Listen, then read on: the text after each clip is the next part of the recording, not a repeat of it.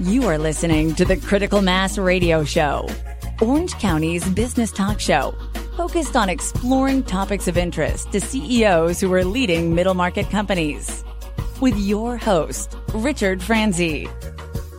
And welcome to Orange County's longest running business talk show. I am your host, Ric Franzi, and we have an outstanding show planned for you today. Why do you ask? Because Anne Devine is our guest.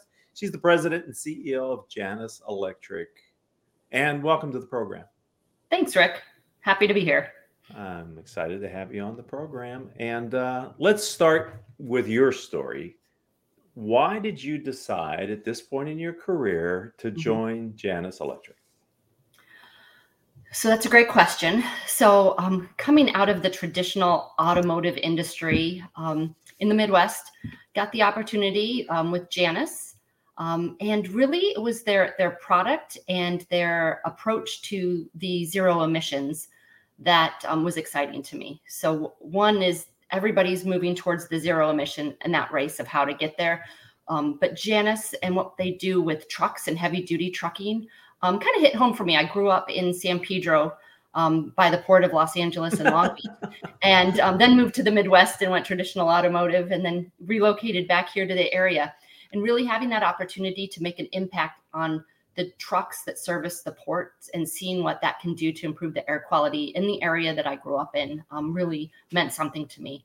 And um, Janus's approach to to the zero emissions is a little bit unique in that a different respect than what other OEMs are doing for heavy duty trucks. And I want to get into that in a minute, but before I do, I'm still. How did they? How did you find them, or how did they find you? No, so great question. So um, I had been uh, COO of a company called Romeo Power. Uh, we made the battery packs for commercial trucks. Um, Nikola was our main customer, and the Nikola truck. Uh, Nikola acquired Romeo Power, and um, so that part of that was the executives were exited from the business.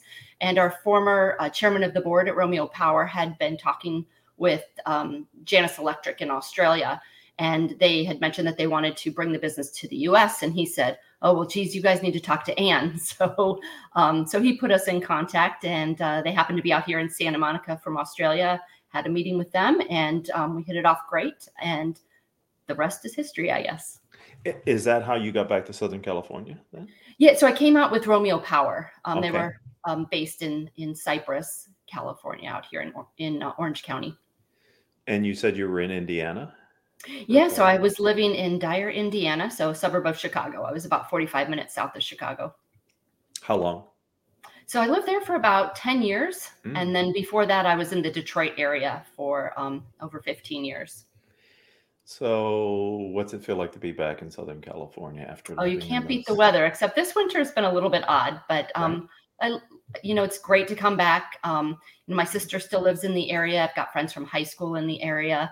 Um, and then my parents and my my brother um, aren't too far away. They moved um, to uh, the Las Vegas area, so it's been been great um, being back. I feel like I'm coming home 30 years later, and then getting my children having that experience to to um, finish their education here in California and uh, get to see a little bit of like where their mom grew up.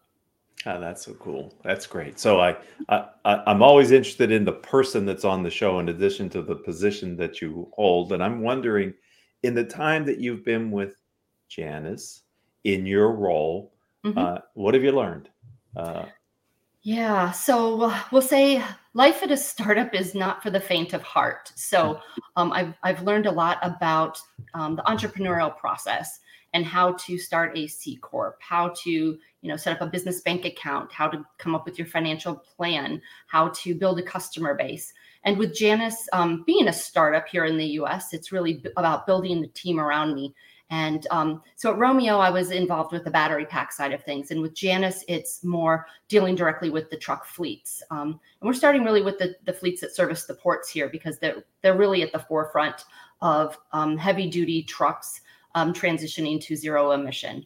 So I've had to learn a lot about the trucking industry. I didn't know much about that coming out of the traditional automotive, but you know, meeting with truck fleets um, and learning how they do business, what's important to them as a customer, how can we best service them, and are we meeting the needs of them? Um, and so it's it's really been to roll up my sleeves, dig in, start learning a lot about the trucking industry. And I'll say that um, the other um, businesses that are doing similar type things around zero emissions in this area have been also very helpful.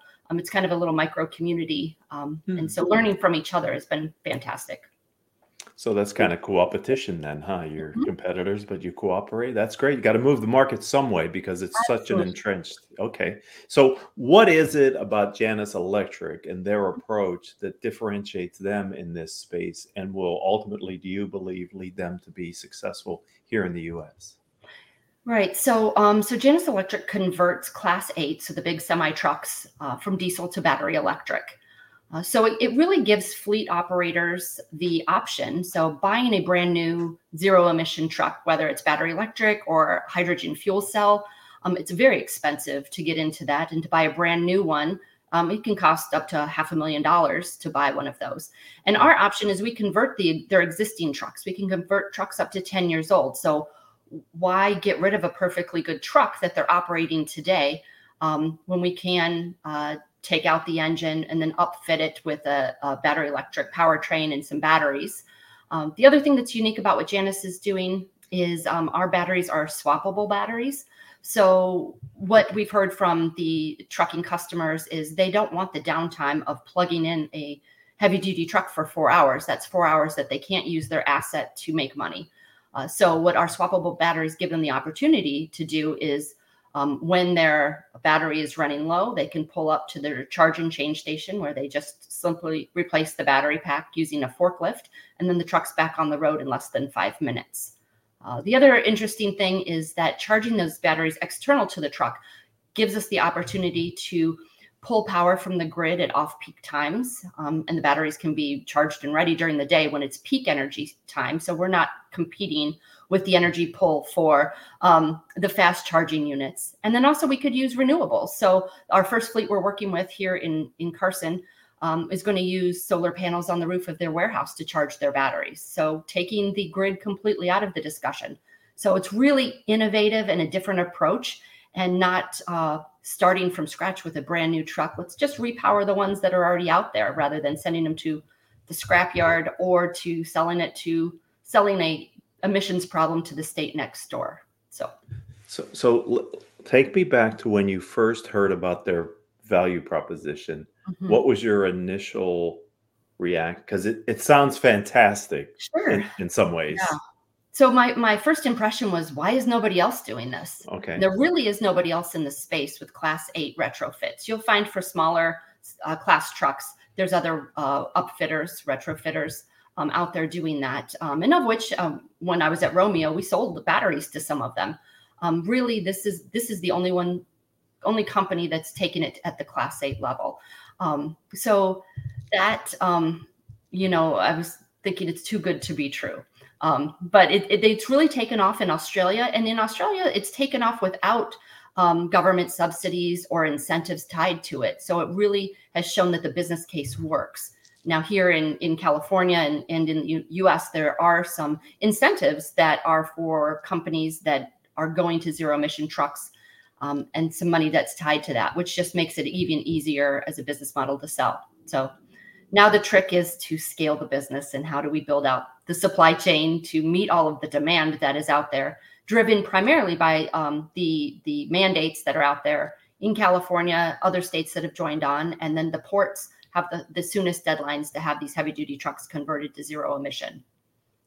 So, on one side, there's pressure from regulation to meet a certain emissions output. On the other side, there's financial incentives offered by the government for companies to do this. And then you're sitting in the middle, um, trying to convince the, these these truckers that, mm-hmm. that they ha- that your solution is the one they should consider how do you get them started? Because now we're talking about a technology adoption curve right anne and yep. getting people to change. Um, what is where are you finding the opportunity within the market people are most willing to invest in and give your solution a try? So quite honestly what i see out there is is people are trying all of the different technologies that are out there and that's going to happen I think across the board, nobody really knows what the answer is. The industry is still in its infancy and it's start starting to take off. So you'll find the, the big companies out there trying a little bit of battery electric, a little bit of fuel cell, um, you know, even mm maybe converting some of their existing trucks. And they're they're hedging their bets to see what is going to work best for their application. And not every application is the same. While fuel cell might be best for some trucking companies, battery electric might be best for others. And then our, our application may be best for other use cases.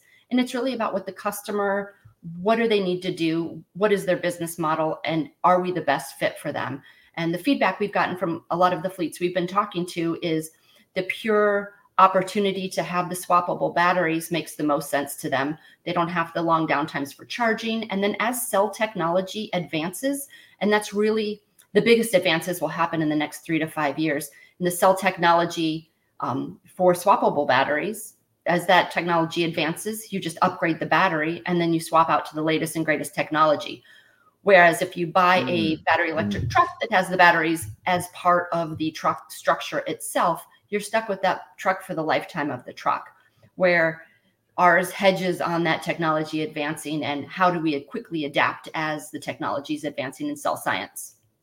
So, how much of your success is not predicated, but in, indicated by what's happened in Australia? Or is the market so different, scale, size, whatever, that you're actually kind of discovering it on your own as you're scaling the company here in the US? No, I would say that um, Australia, it's a good reflection of um, our use case and it's showing customers here what works and that we have trucks on the road. We can show them real life um, data analytics to show routes that trucks are taking, what the return on investment is for real life customers. Um, so that has made it a very easy sell here in um, in the U.S. Um, I get calls all the time. I had a call this morning with somebody from the UK that was interested in the technology. I've talked to people from Canada, um, Saudi Arabia. So um, I think that there are so many people looking for solutions in the zero emission trucking industry um, that they're looking at all the different options that are available and seeing what's right for their use case. So I've had a number of early stage entrepreneurs over the years on the program, and one of the challenges is you don't have infinite resources yet, do you, Anne? And you no, have I to really right as the president CEO, you got to make sure you're putting your most wood behind the right arrowhead. So, so I'm, I'm, I'm getting calls from other markets is probably exciting, but does it fit where you are right now? And and how do you stay true to the opportunity that is presented to you? Yeah so i would say not right now. So right now so one thing that i've learned is don't try to be everything to everybody. Good. we need to stay focused and it's just class 8 it's just this one product. This product can fit in the class 8 any oem uh, truck. So mack truck peterbilt packard volvo truck um, our conversion kit will work with that. So just class 8 that's a big enough pun- bit of the pie to bite off. and then right. starting at the ports of LA, Long Beach, the port of Oakland, the port of San Diego. So the California ports, starting in January, you can't list a truck on the registry to enter the port unless it's zero emission. So they need solutions, they need them now. And by 2035, all trucks entering the ports in California must be zero emission. So that's a very fast time frame that all of these um, fleets servicing ports have to convert. And then the rest of the state has to be converted with heavy duty trucks. Um, I think it's by 2042. So that is driving the demand. And so, really, we're focused on California 1st mm-hmm. um, it's good to know that we can um, have interest in all of these other areas, and we may eventually get there. But you're right, capital is king right now. So, how do we use our resources wisely um, to grow in a smart way? And most of the demand and California is at the epicenter. So that's uh, why I'm happy to be here. So you're you're an automotive industry veteran, and it, we call it the automotive industry, but it's a it's the largest manufacturing industry in the country, right? And mm-hmm. it's so diversified, niches, etc. And you have great experience there. But how are there secrets that success in the automotive industry that you are bringing to Janus to leverage, you know, best practices, etc. Mm-hmm. Or is it a true entrepreneurial startup where you're kind of inventing it as you go? Now, what I'd say is um, the learnings taken from the tr- traditional automotive manufacturing world is how products are designed, how products are manufactured, how products are launched and scaled. Um, and really, I'd say that my time um, at Ford, I was in purchasing and supplier development. um, that was really where the most learnings came from. And it's how do you build a supply chain that has quality on time and meets the need to launch the product. So that is where the key for scaling really comes from. Um, and you know, I spend a lot of time in supplier quality at Ford. I say I've seen every part of a car made from brakes to tires to uh, wheels to headliners to seats. You name it, I've seen it built. And then how it all gets together, it still amazes me that that car starts at the end of the assembly line. Um, so really understanding how all the pieces have to work together, how engineering has to work with manufacturing, has to work with quality, um, and sales to make sure everything is working together. So that's what I brought from the traditional automotive and bringing that into the startup world um, in the trucking aspect um, has really um, made it a lot more, um, you know, primed for success. So you are really dependent on your supply base, aren't you, in what you're Absolutely. doing? You're only as good as the parts that you put together.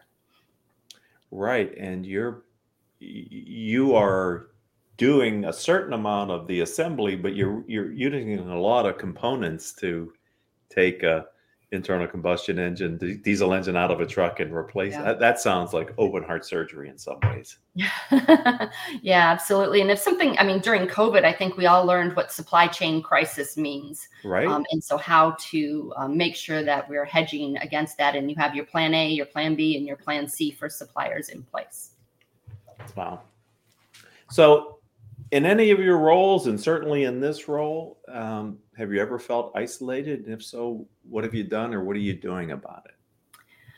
Yeah, so leading a company, leading um, operations, being a leader in general, uh, there are a lot of times that are isolating, um, and you have to be careful about who you share your frustrations or concerns with. Obviously, people that work for you um, there's some things you can't share with them. So where do I go? So um, one thing that I did here in Orange County is I joined a Vistage group, and um, that has been invaluable. Just having other um, industry leaders as part of our CEO peer group um, that have no interest in anything other than making each other successful. We don't right. compete with each other, but we can share similar type stories. And then our our leader for the the group, she's been an amazing um, coach and mentor um, to me as well. And I know that anytime I am frustrated, I can reach out to her. If I need a referral for, um, you know, an industry person, an accounting firm that's local here, she's been very helpful with that as well. So, um, so that has been a very valuable group to join,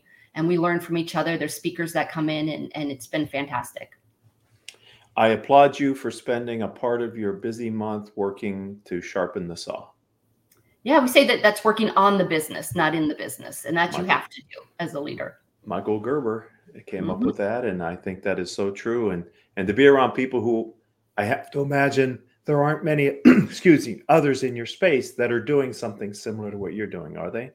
No, no, but there's others that are close to startups, and they've been great resource for questions that I have as far as you know employment law in California, or what what's the tax situation here, or how do you do this? And so having people to bounce ideas off of um, like that, that you know, even if it's a different industry, a lot of the day to day stuff is the same. Right, you are doing business in the same market, mm-hmm. California. Mm-hmm. So I'm wondering, speaking about advice and insight have you ever been given a piece of business advice that's foundational, or is there something that you give to others? And would you share that with our audience today? Yeah, so one piece of advice that stuck with me was from um, a CEO of a tier one automotive supplier I worked for. And what he had told me was as the leader of a company, always be mindful when you speak up in a meeting, um, because once people hear your opinion, it, it can um, change the trajectory of the conversation. So give others a chance to talk, let the discussion play out before I share my opinion. Um, and that's something that I've, I've stayed mindful to and um, really taken to heart um, as as, um, as, a leader. It's something that's important. Um, I think one piece of advice that I, I give other people is um, is to network. we, you know, as much as we like to think we know everything, we don't. and keeping that network open, learning um, from each other, and and being open to sharing with others, I think is a very valuable skill to to have and to use. Um, and while I might be able to help somebody today, they might be my biggest resource tomorrow. And keeping those those ties open is, is um, some advice that I give to other people as well. Yeah, I think of that as collective intelligence. Like everybody contributes to it, and you're. I'm sure in your Vistage room, the combined intelligence of the group is pretty powerful. Where any one individual, you know, is just contributing a piece of, to that greater good, which is yeah. which is awesome.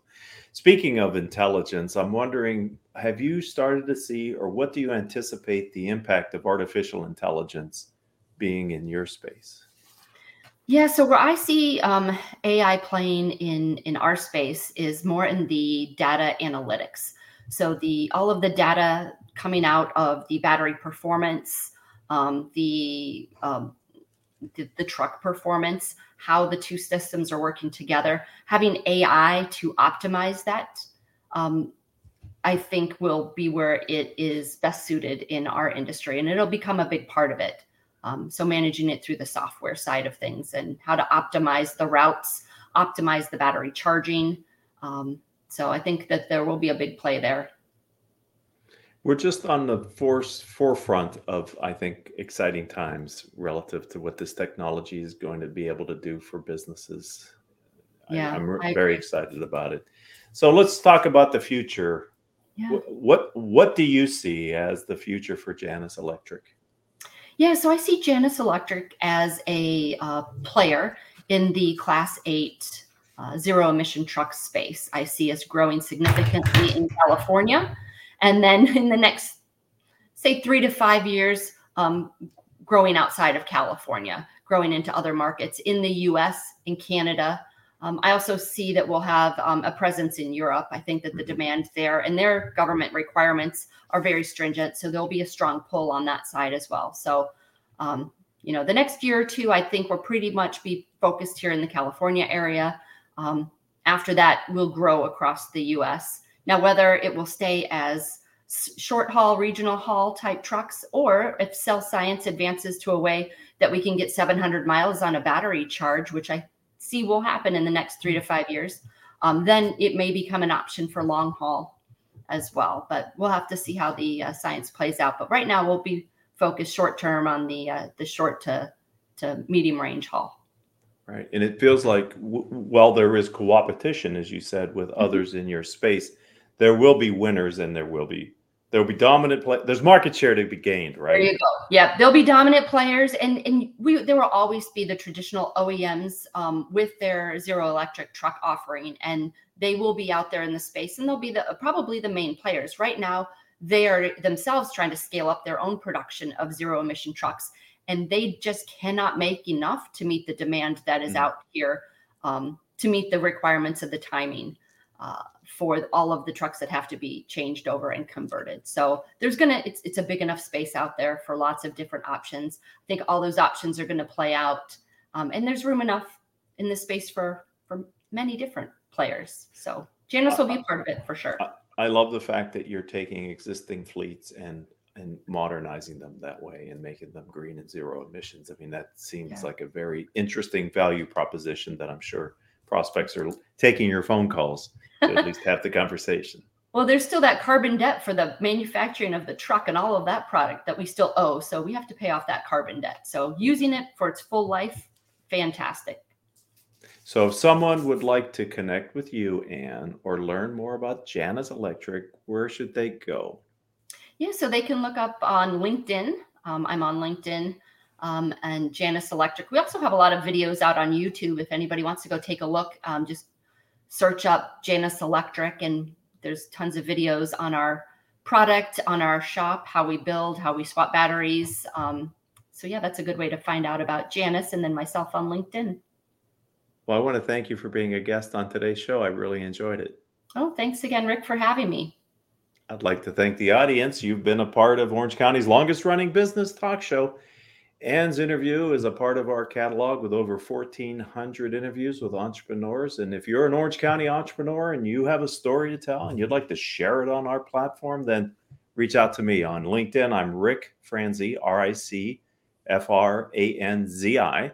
Coincidentally, that's my website, ricfranzi.com. And until the next time we have a chance to be together, I hope all of your business decisions will move your company in a positive direction.